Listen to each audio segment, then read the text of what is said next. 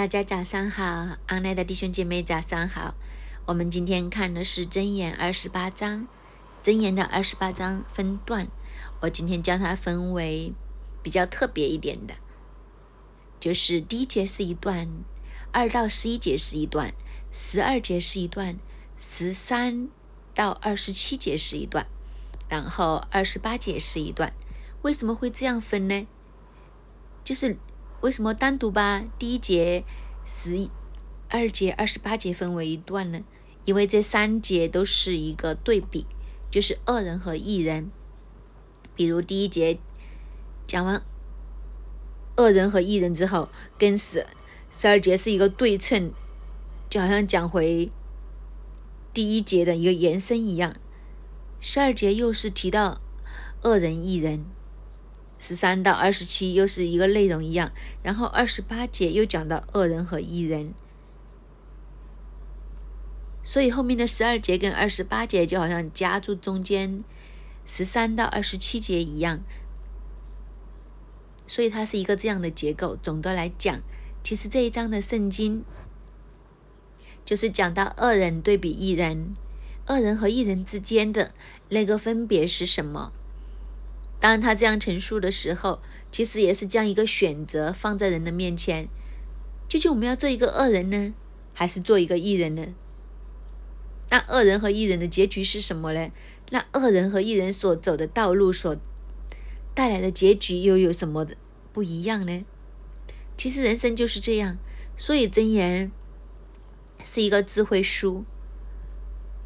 让我们去走我们人生的道路。其实人生就是由无数的选择来铺排而成的。我们选择哪一条路，我们做什么样的抉择，就塑造了我们整个的人生。那一人的道路和恶人的道路究竟分别在哪里呢？当然，我们乍耳一听的时候，就好像觉得当然是选择一人的路啦。但是，是不是真的这么这么简单，这么容易呢？我想，人生最大的一个困惑是什么呢？就好像保罗所讲的：“我心中所愿的，我确实醒不出来。”就是我们里面有另外一个，好像一个邪恶的律法一样，引诱我们，让我们走一个不属神的道路。所以，这个箴言放在我们的眼前，我们今天都要俯心自问：究竟我们所走的是一条什么样的路？我们所追求的？究竟是什么嘞？有时候我们的心是很诡诈的，我们的心是会欺骗我们自己的。我们明明走的是一条不怎么样好，或者是不是很合神心意的道路，但是我们会自欺欺人哦，我们会骗自己哦，不是啊，很好啊。甚至我们会跟自己说，不是啊，好，已经好过很多人啦，比如好过谁谁谁，好过谁谁谁，OK 啦。这些的声音。其实，我们应该怎样去看呢？我们应该怎样去做呢？究竟一人和恶人的道路是怎样的呢？这就是今天这一章，我想圣经的作者很想让我们去思想。我们先来看第一节：恶人虽无人追赶，也逃跑；一人却胆壮，像狮子。一开始就是将恶人和一人做一个对比。他说：恶人是怎样呢？没有人追赶，都逃跑。这就是恶人的情况。那一人呢？一人却胆壮像狮子。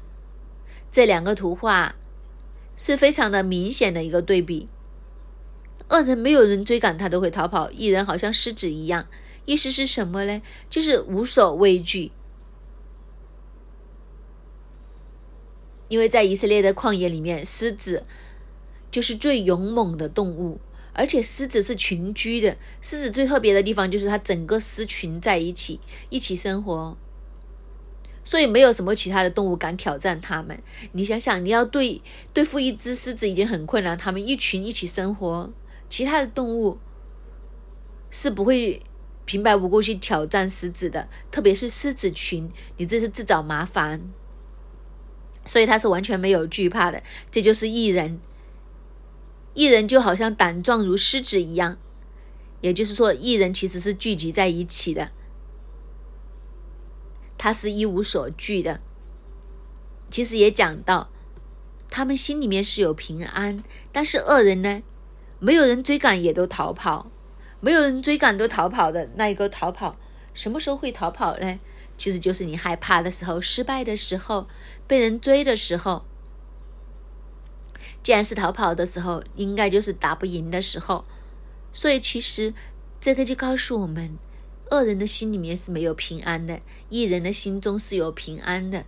一人的平安就好像狮子一样，不但自己心中有那个稳定，再加上身边很多的人支持你，是一个的群体。一个的这样的状况之下，所以心中有平安，和恶人是相刚刚相反的。恶人很多时候就是到最后走到最后，你会发现他是孤单一人的。因为恶人为什么会孤单呢？因为他都信不过人，所以到最后的时候，你会发现他身边没有人帮他。他谁都防备，谁都防备，防到最后没有真心的朋友，没有相助他的人，全部都是利益关系。到他一失败的时候，其实没有人可以帮助他，他他就孤单，他就逃跑，心中是没有平安的。这就是恶人和义人的分别。然后我们看二到十一节，二到十一节其实就是第一节的箴言。当我们知道恶人和异人的分别之后，那我们就会发现一件事情，就是。二和十一节是一个很特别的一个平衡。我们先读了这个内容，先第二节开始，邦国因有罪过，君王就多更换；因有聪明之士的人，国必长存。穷人欺压平民，好像暴雨冲没粮食。违弃律法的夸奖恶人，遵守律法的却与恶人相争。坏人不明白公义，唯有寻求耶和华的无不明白。行为纯正的穷法人胜过行事乖僻的富主人。谨守律法的是智慧之子，与他使人作伴的却羞辱其父。人以厚利增加财物，是给那怜悯穷乏人者基础的。专而不听律法的，他的乞讨也可为正。诱惑正直人行恶道的，必掉在自己的坑里；唯有完全人必承受福分。富足人自以为有智慧，但聪明的贫穷人能将他查透。二到十一节，我们发现当中有很多的平衡的，比如第二节和第七节是一个平衡，三和九是一个平衡，四和十是一个平衡，五和十是一个平衡。所以，我们今天就来这样来看，我们将二节和七节来看。第二节，邦国应有罪过。君王就多更换，因有聪明知识的人，国必长存。第七节，谨守律法的是智慧之子，与贪食人作伴的，却羞辱其父。所以第二节所讲的是什么呢？如果一个国家当中有一人，这个国家就长存。第七节又讲什么呢？其实人生里面，或者是一个家庭里面，因为提他提到父子，如果一个国家里面，有一人，一个家里面都要有一人，就是说，一人是让家国稳定，一人让家国兴起。如果一个国家里面不是一人当道的时候，这个国家就没有就没有未来了。在家里面，如果不是一人当道的时候，这个家也会败落。所以原来这个就是真言告诉我们。所以第二节说。邦国因为有罪过，君王就多更换。如果一个国家里面这个罪是有的，是有罪的，那这个国王就不能就不能做长久，就会不断的更换。当然，我们在以色列的历史里面，我们看南北国的王朝里面，我们就知道，行耶和华眼中看为恶的事，这个北国比南国恶事多很多。我们就会发现。北国以色列的君王更替是真的很快，最短的只做了一天就没有了。为什么呢？因为他们有一个弑君，就是杀全朝前朝的君王的罪在里面，所以这个流血的罪一直在里面的时候，这些君王真的是不停的更换更换。但是如果一个国家有聪明知识的人，国就长存。这里所讲的聪明知识。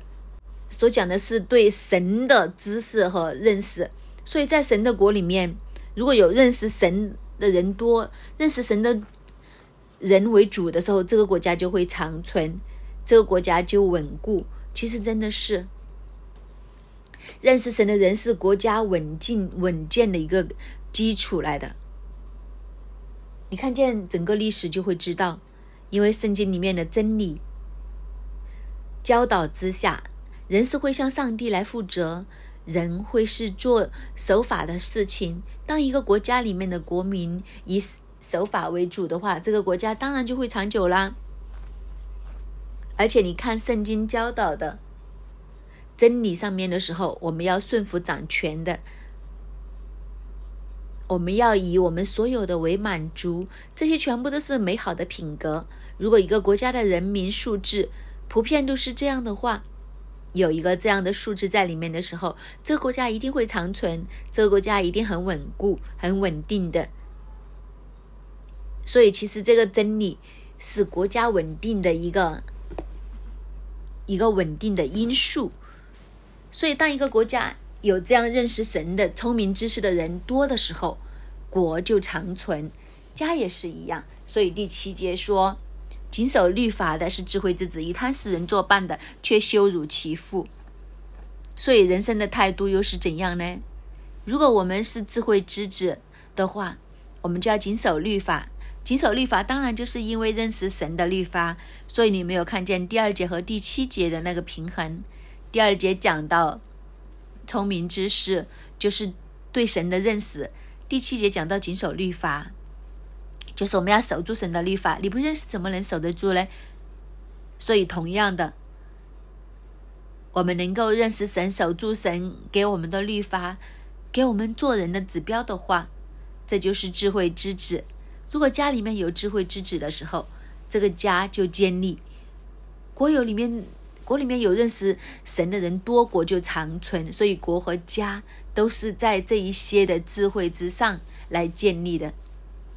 如果在家里面，你的儿子是常常和这些贪食人作伴的，却羞辱其父，就是我们要教导我们的孩子不要和那些贪食的人作伴。什么叫贪食的人呢？当然不是，不是简单的贪吃的人和这些贪食的人做酒肉朋友，就是我们要教导我们的下一代，我们的儿女要怎样去结交朋友。要结交的是那些智慧之子，要结交的不是那些酒肉朋友。酒肉朋友就是他们的价值观，所以其实讲的是价值观的问题。如果我们是一个谨守律法的，我们的人生的价值观是以神为优先的，这就是智慧之子。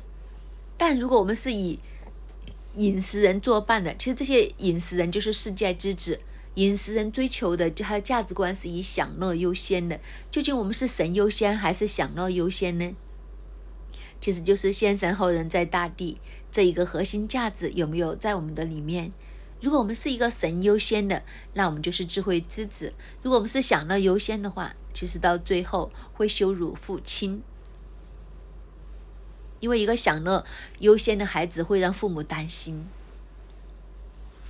你想想就知道，如果你见到你的儿子一天到晚都没什么事做，只是只知道吃喝玩乐，每天都只想着满足自己，你给他多少都不够。你今天给他买个什么东东，他明天就跟你说又有另外一个牌子更好。你今天就算买了什么给他都好，他明天就告诉你有更好的，一直都追逐一个更大的。物质上的享受满足，这怎么会不带来父母的担忧跟羞辱呢？就是你怎样都不够够，所以国家要长久要被建立的时候，其实是要走在神的真知识里面。这就是二节和七节的相对。我们看下一组，三节和八节，穷人欺压平民，好像暴雨冲没粮食。第八节，人以厚利加增财物，是给那怜悯穷人者积蓄的。首先，第三节说，贫穷人欺压平民，好像暴雨冲没粮食。如果一个国家里面穷人都欺压平民，就是说大家都已经是穷人了。但是，既然穷人都欺压穷人，就是这个国家已经去到一个地步。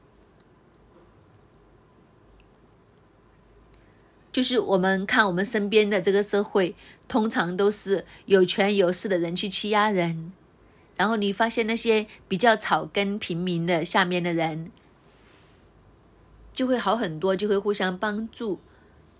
所以中国人都有一句话叫做。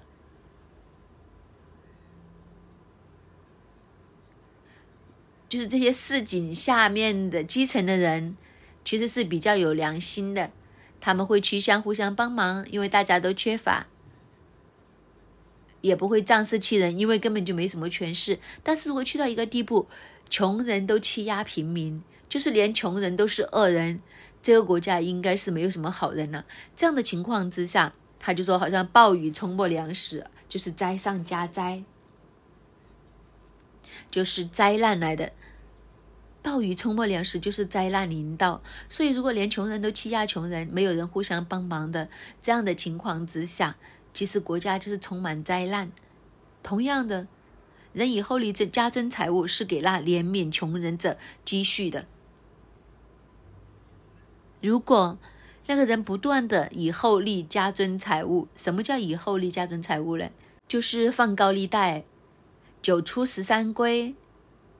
所以你没有看见那个相对穷人欺压穷人和这个厚利增加财物的时候，都是一样，就是不正当的手段，用神不喜悦的方式。就是如果一个国家里面是以欺压为主的话，这个国家里面充满灾难。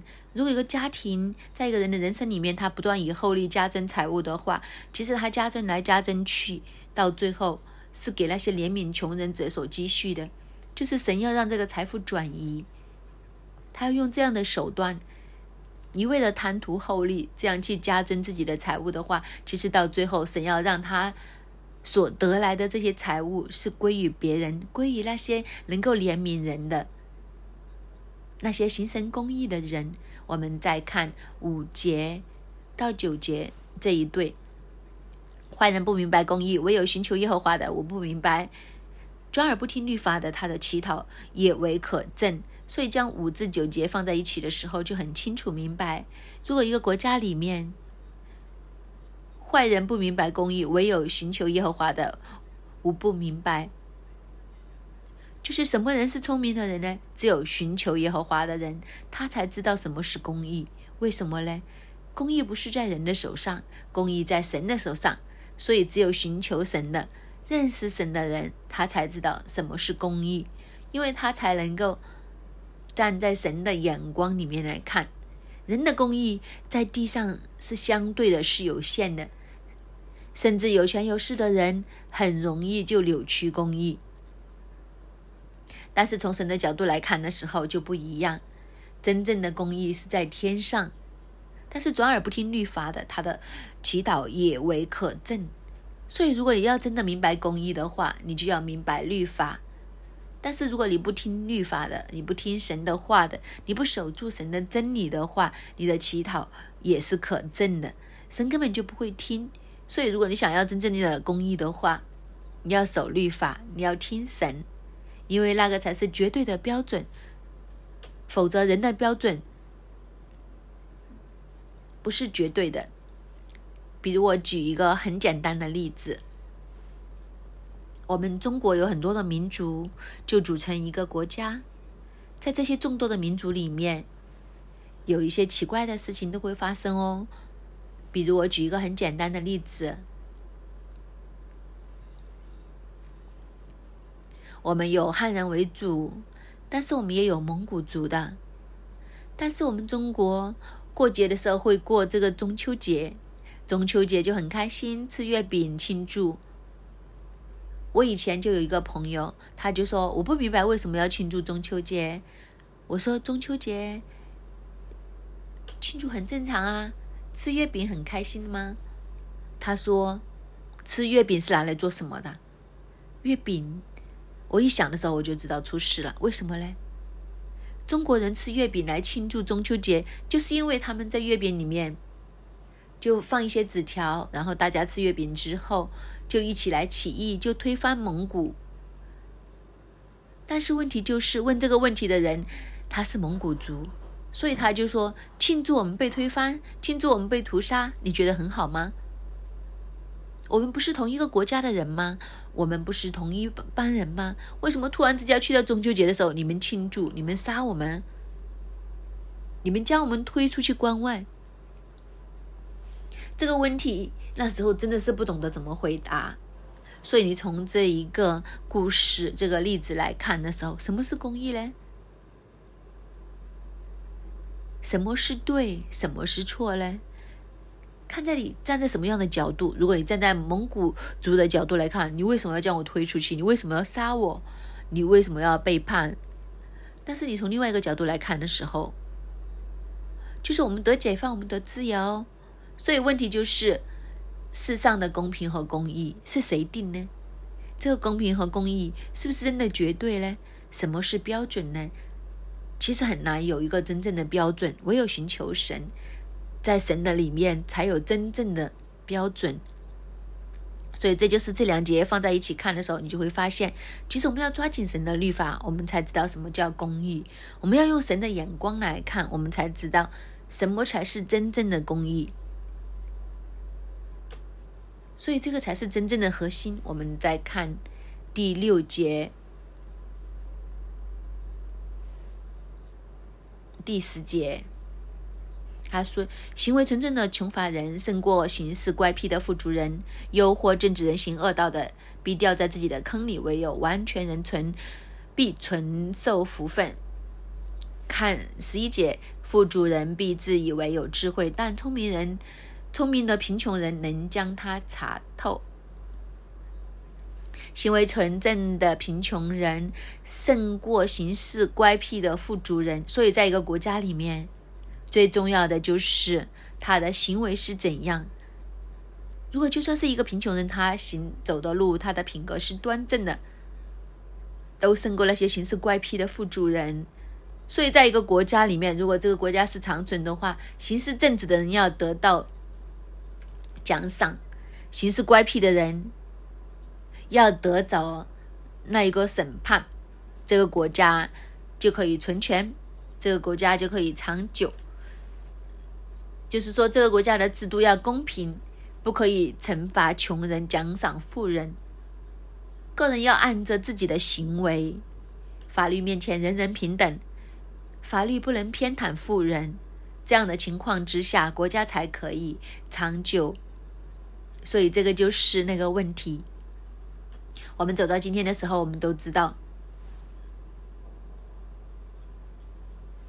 法是多么重要。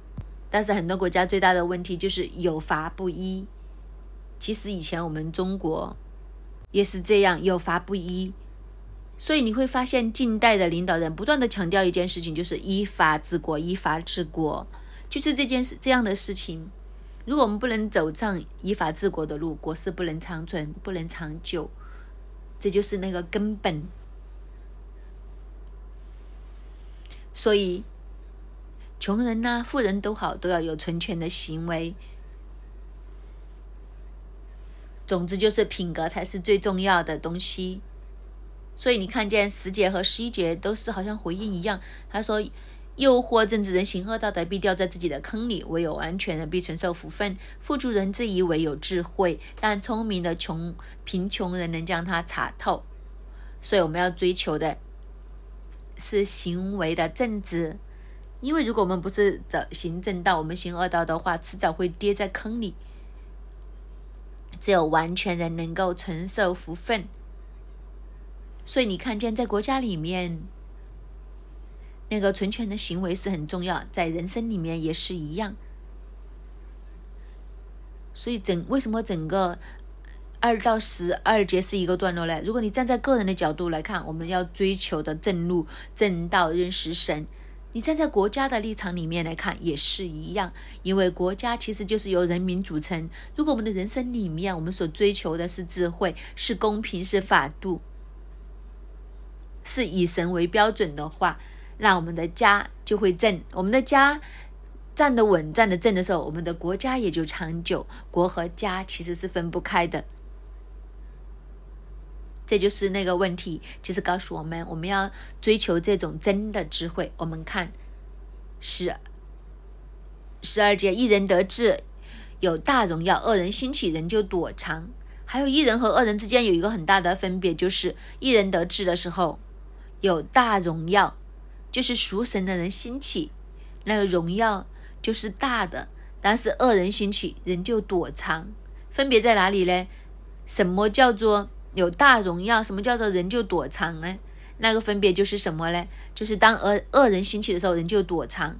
这个恶人他看起来很顺利，他兴起，他掌权的时候，其实他身边的人其实全部都躲起来了，没有人和他一起去分享他的喜乐，是孤单的，他是没有同伴的。当他兴起的时候，只是他一个人兴起，所以那个喜乐和满足是有限的，其他的人都会躲藏，都会都会避开他。但是艺人的兴起就不同了，大有荣耀，就是你看看那个图画，就是一个艺人兴起的时候。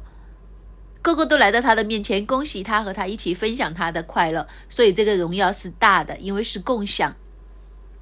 但是恶人兴起的时候就不是这样，他一个人独霸所有的东西，就算他兴起都好，其他人都躲藏，都他都是孤单的，都是孤家寡人。这个也很有趣，就是你看看秦始皇很厉害，但是秦始皇怎么称呼自己呢？寡人，就是很孤寡的。就是没有朋友，怎么会有朋友呢？就是他太厉害了。一人和恶人的路是不同的。我们看十三节到二十七节，二十八节又是一人恶人兴起，人就躲藏；恶人败亡，一人增多。所以你看，二十八节和十二节是相对应的。大家都提起来，一人兴起。十二节说一人得志。二十八节就说：恶人兴起，人就躲藏；恶人败亡，一人增多。二十八节是恶人在前面，但是所表达的意思是一样的，就是一人要兴起。当一人兴起的时候，就大有荣耀；但是当恶人兴起的时候，人就躲藏；但是当恶人败亡的时候，一人就增多。所以是一个首尾呼应，中间就夹着十三至二十七节。所以我们来看，遮掩十三节，遮掩自己罪过的必不亨通，承认离弃罪过的必蒙怜悯。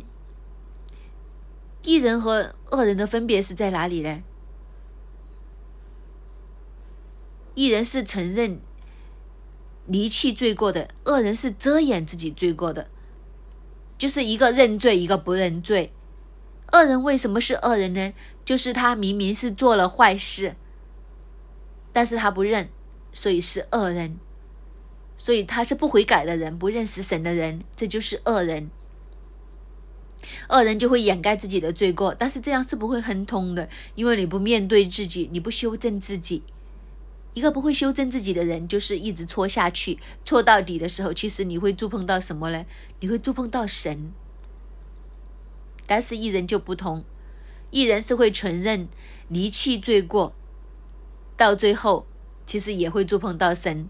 但是当这两条路都触碰到神的时候，那分别就很大，因为你不断的掩饰自己的过错，遮掩自己的过错的时候，到最后你触碰到神的时候，神是不可以。给你这样欺瞒呢，蒙骗过关，所以到最后你行恶的触碰到神的时候，你触碰到的是神的审判。但是艺人呢，你不断的承认自己的过错，到最后你触碰到神的时候，你触碰到的是神的怜悯的那一面。所以这个就是这个分别，还有就是遮掩自己罪过的必不亨通。这个我们其实很有经验，我们常常都会明白，我们也会讲。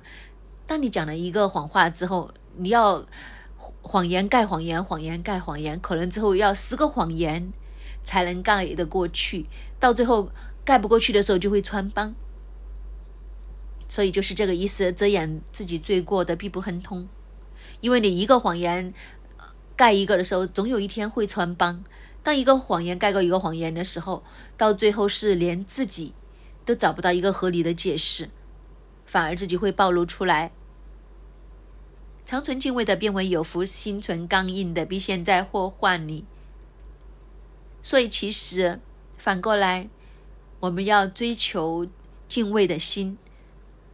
当我们心里面有敬畏，当然这个敬畏的对象是神，我们就有福。心存刚硬的，就是对着神硬的、刚硬的，不肯悔悔改的，不肯认错的，我们就必陷在祸患里面。第十五节，暴虐的君王辖制平民，好像吼叫的狮子，立时的熊。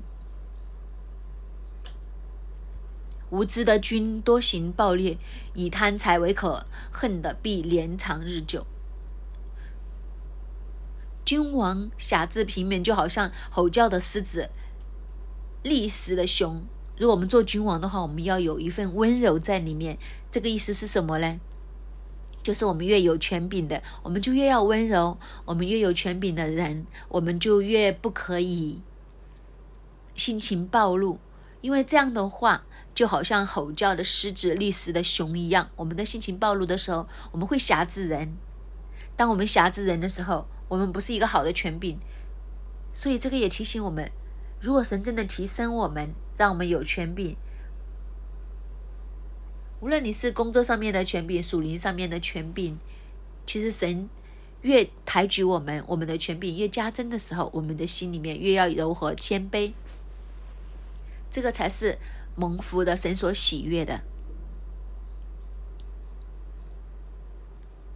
所以他说：“无知的君就多行暴虐，以贪财为可恨的，必连长日久。”还有就是做权柄的，我们除了这个脾气要收敛、要控制我们的脾气之外，还有就是不要贪财。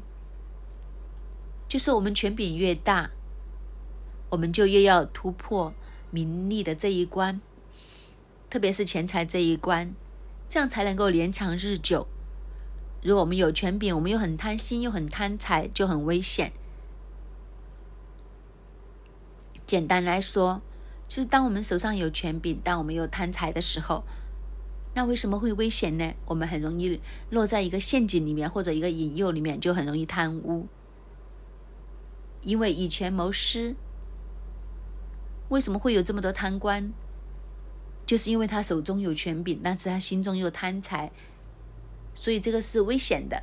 但是如果我们手里面有权柄，我们不贪财，我们不贪这些不义之财，必定年长日久。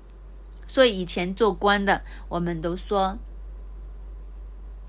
中国人的老祖宗教导的就是廉洁清廉的好官就会年长日久。我们看十七到十八节是一段背负流血人之罪的，必往坑里奔跑，谁也不可拦阻他；行动正直的必蒙拯救，行事弯曲的立时跌倒。这两节背后其实是有神，所以这两节就成立。流人之血的往坑里奔跑，谁也拦不住他，因为神会为流血的人、被流血的人伸冤，神一定会伸流血之冤。所以，当你背负这个流人之血的罪的时候，你等于是自己帮自己画一个坑跳进去，因为你一定过不了神。而且，当你这样去做这些事情的时候，没有人可以拦阻得了，这个报应一定会临到你的身上。行动正直的，反而你会蒙拯救；行事歪曲的，历史跌倒，因为神深渊，神说深渊在我，我必报应。所以这两节的背后，我们要知道有神。其实人生就是这样。如果在你的生命里面，你知道有神的话，你的行事为人的准则各方面一定会不一样。问题就是，你是不是真的知道有神？知道有神，就是你有没有真的将神当成神？有些人知道有神，但是他不当一回事，这不是真正的知道有神。真正知道有神的，就是以神为神。我们知道神的属性，我们知道神的脾性，我们知道神是活着的，神是会审判的。这样的时候，我们所做所行的必然不同。我们再看十九到二十七节：耕种自己田地的必得宝石，追随虚浮的足受穷乏；诚实人必多得福，想要急速发财的不免受罚。看人的情面乃为不好，人因一块饼枉罚的也为不好。所以你看见，将十九到二十一节一起来看的时候，就是我们每个人要脚踏实地，我们耕种自己的田地的就必得饱食，追求这些虚浮的足受穷乏。就是我们不要追求那些人家画一块饼，那些虚无的东西。我们要脚踏实地，勤勤力力耕种自己所有的田地，付出就有收获。所以，其实当有人告诉我们我们可以怎样怎样就可以找到稳赚到钱的时候，我们就要想想我们的付出和我们的呃收获是不是成正比。如果我们的付出和我们的收获不成正比的，这些都是虚浮的东西。圣经告诉我们不要去追随这些，我们要脚踏实地，行事为人要实际，诚实的人才会得福。想要急速发财的，不免受罚。其实圣经就是说，财不如急门。那些急功近利呀，你觉得想要赚快钱的，那些不可以长久，不单止不可以长久，甚至不免受罚。所以这就是圣经告诉我们对钱财的态度，就是说我们要实际脚踏实地，不要虚浮。还有就是我们做人不要看人的情面，不要因为一块饼枉罚，就是我们要追求真正的公平公义。不要以权势来看一个人。哇，这个人我要给他面子哦，于是我就偏袒他。当你越有权柄的时候，就越不应该这样做，否则的话就会带来灾难。二十二节，仍有恶眼，想要急速发财，却不知道穷乏必临到他身。所以这和前面一样，我们不要想急速发财，因为想急速发财的。其实穷乏必会临到他身，就是那些东西快来就快去。我们有一句话就说“冤枉来就温于去”，就是你持守不住，所以这样子是没有意思。我们再看二十三、二十七节，这几节都是同一个的归类。责备人的，后来蒙人喜悦多于那用舌头浅媚人的；偷窃父母的，说这不是罪，此人就是与强盗同类；心中贪婪的挑起争端，依靠耶和华的必得丰裕；心中自恃的便是愚昧人，凭智慧行事的必蒙拯救；周济贫穷的不自缺乏，养为不见的必多受咒诅。所以二十三节说责备人的，后来蒙人。蒙人的喜悦就是这九见人心。当你去责备人、去提点一个人的时候，这个人被责备、被提点的时候，当时他觉得难受，很想和你绝交，很想不理你。但是后来蒙人喜悦，当他回过头来发现你提他的东西是对的，他会回过头来感谢你。所以就是说，那个相反就是什么呢？就是。我们通常就是反过来讲人家喜欢听的话，就觉得我们是好朋友啊。最重要是讲一些他喜欢听的话，所以我们最喜欢做的事情就是喝咖啡、聊是非、讲别人的长、别人的短，讲一些大家都喜欢听的。比如你觉得对方喜欢听什么，你就讲什么，这不是一个长久的关系，反而就是我们要凭良心去责备、建立别人。如果你真的真心待一个人，你看见他走的路是歪了，你要提醒他有不对的地方，你要提点他。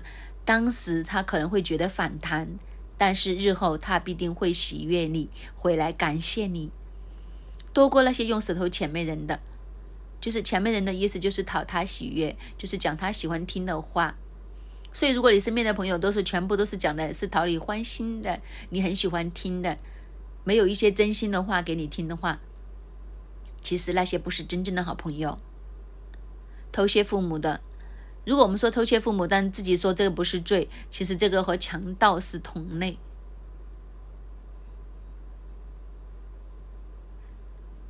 那个贪心去到一个地步，自己自圆其说，就是连父母都不放过，就是你连。父母的钱你都可以偷的话，那外面的人你就更加啦。所以这个是贪婪，这不是神所要的。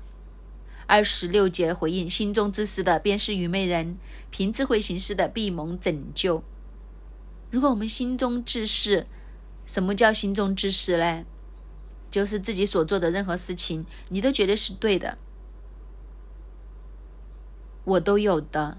其实我们很容易，很容易就是自己找借口啊，自己解释啊。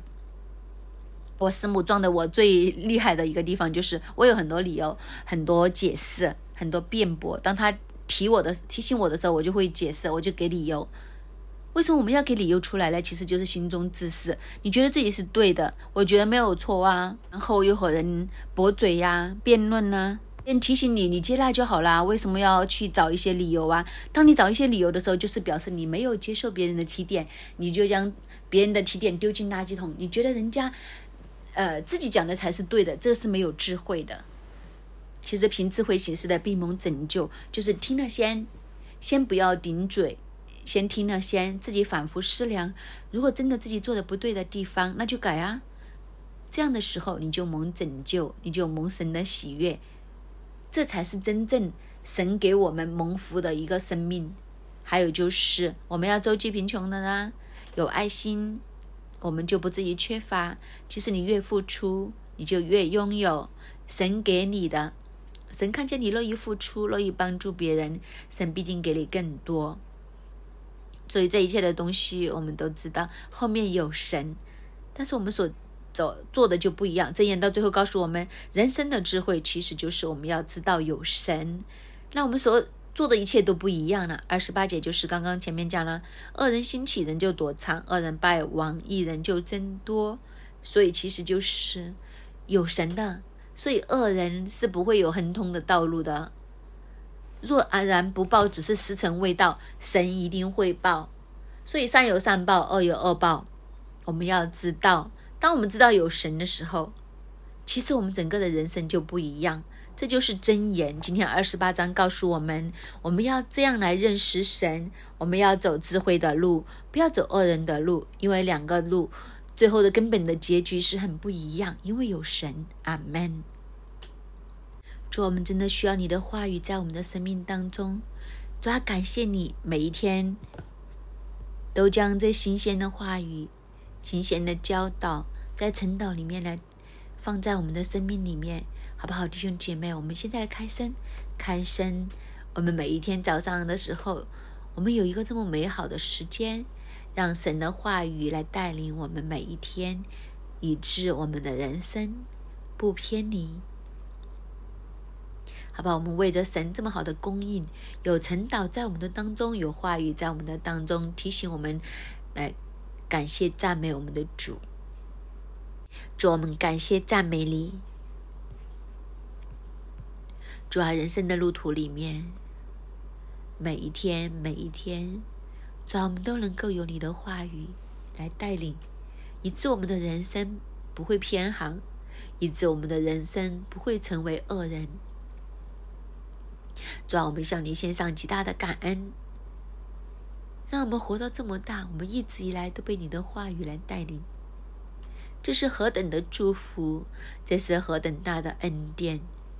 主啊，我们向你来献上极大的感恩，主我们感谢赞美你，弟兄姐妹，我们今天在箴言里面清楚的告诉我们：恶人和异人，恶人虽无人追赶也逃跑，异人。却胆壮像狮子一样。原来在世界里面，恶人其实就是要注定失败的；唯有一人是可以在神的面前，在世界的面前坚定的站立。一人的高升是大有荣耀的，但是恶人的兴起呢，身边的人就躲藏。恶人的兴起。人就躲藏，恶人败亡，一人就增多。箴言告诉我们，我们要选择一人的道路，不要成为那个恶人，并且在箴言里面二十八章不停不停的跟我们的生命来对齐，好不好，弟兄姐妹？我们都用这些经文来对齐自己。不知道刚刚大家听牧师讲的时候，我们是在吃花生，说啊，不是啊，我没有啊，不是啊，我是艺人啊，还是我们真的拿这个好像一面镜子一样对照自己的人生的价值观？我不知道大大刚刚大家听的时候，牧师和我们讲，其实是一个价值观的选择，让很多的价值观是被世界扭曲的。比如呢，牧师讲这个对应第二节到七节里面说，什么才是国家兴盛？的需要呢？究竟是一个一人的王呢，还是恶人呢？究竟我们教导孩子的，是教他成为儿子要受教训，还是用世界的贪财？但是有时候我们会扭曲国家的兴盛，我们觉得是一个政策，我们忘记了这位君王来祷告。我们教孩子很多时候就是为了成绩，忘记了要去受训教诲。我们的教诲好像很多都是世界的道。第三到八节的时候，怎样看财富？财富的运用是不是赚啊赚啊赚啊？但是这里讲真真正正在神的眼中，一人的财富是慷慨的施舍，去爱这些贫穷人。五至九节里面讲，究竟我们是怎样听教诲的呢？我们是不是真的寻求神呢？听了，我们是真的行出来吗？还是说，我们不听的，原来不听这些的教诲，其实就是恶人。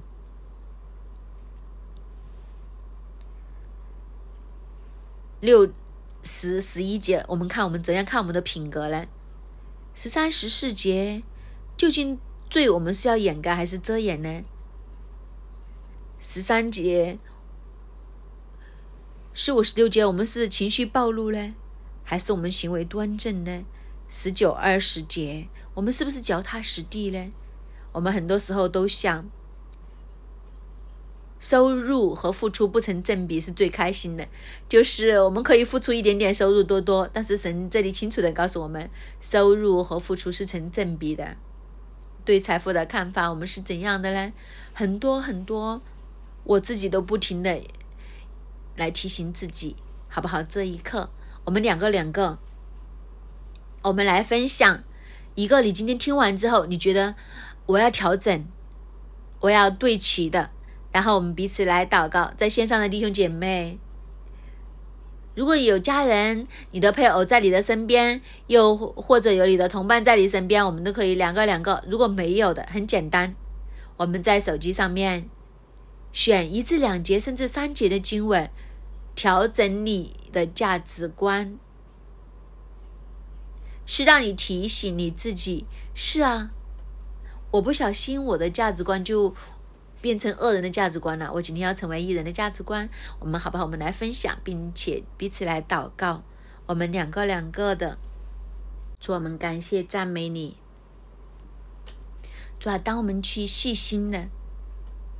用你的教诲来对齐我们生命的时候，我们发现，主啊，我们真的有很多的价值观要慢慢的被调节。主啊，感谢你，今天在这个晨祷的里面，这个清晨的当中，主啊，你提醒我们，是的，不要走恶人的道路。怎样可以不走恶人的道路呢？就是用你的话语来对齐自己的生命。主要，感谢你给我们一个这么好的时间，让我们好好的来对齐。主，我们感谢赞美你，弟兄姐妹，好不好？这一刻，我们都为着我们的下一代来祷告。为什么呢？因为一一直看的时候，一直看的时候，就想到我们刚刚过去星期五的家长祭坛，在家长祭坛里面，我们有提到的，其实我们有没有将神的话语带入我们的家中呢？还是我们和我们的下一代，星期六日回来教会？我们就完事了。今天在我自己在看真言的时候，听牧师讲的时候，我自己都很大的提醒。我就在想，如果每一天用一句的真言来跟我们的孩子来聊天讨论的时候，那他的人生和价值观就会慢慢的坚定下来，不需要变成恶人，再变成一人，而是由始至终都是一人的价值观在他里里面建立，是何等的美好呢？好不好？我们一起为我们、为我们做父母的来祷告，或者是在长辈的当中，我们一起来为我们的下一代来祷告，让我们的父母懂得用神的话语来带我们的孩子，每一天每一天来对齐。我相信一人要成为大的，在我们当中的时候，神的国就要在我们当中显明，好不好？我们一起来开声，开声来为家长们。懂得将这一份带入下一代的当中，也求神用这些未来兼顾我们的下一代来祷告，好不好？我们来开声来祷告。主啊，你听我们每一个人的祷告。主啊，求你兼顾我们每一位家长。我们做家长的，不是在世界寻求别的方法，而是将你的训诲、你的教导，将真言的话语带到我的孩子的当中。每一天，每一天，每一天，是很实际的，用你的话语来对齐，让我们自己对齐，也让我们的孩子来对齐。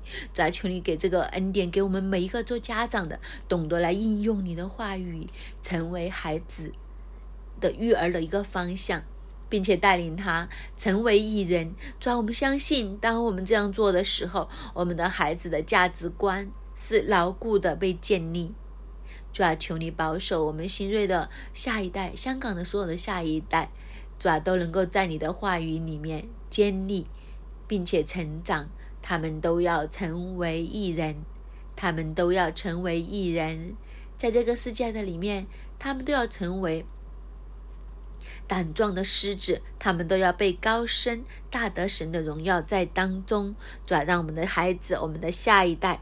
是紧紧的在你里面成长，转听我们的祷告，祷告奉靠主耶稣的名求，阿门。言二十八章十三十四节十三节，遮掩自己罪过的，必不亨通；承认离弃罪过的，必蒙怜恤；长存敬畏的，变为有福；心存刚硬的，必陷在祸患里。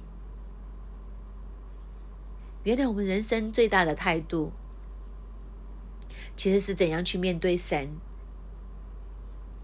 遮掩自己罪过的，必得亨通；承认离弃罪过的，必蒙怜恤。所以我们要懂得在神的面前反省自己，懂得在神的面前承认我们的过犯。长存敬畏的，变为有福；心存刚硬的，必陷在罪里。求主帮助我们，让我们每个人所拥有的是一颗柔软的心，能够听教的心，能够真的向神敬畏的心。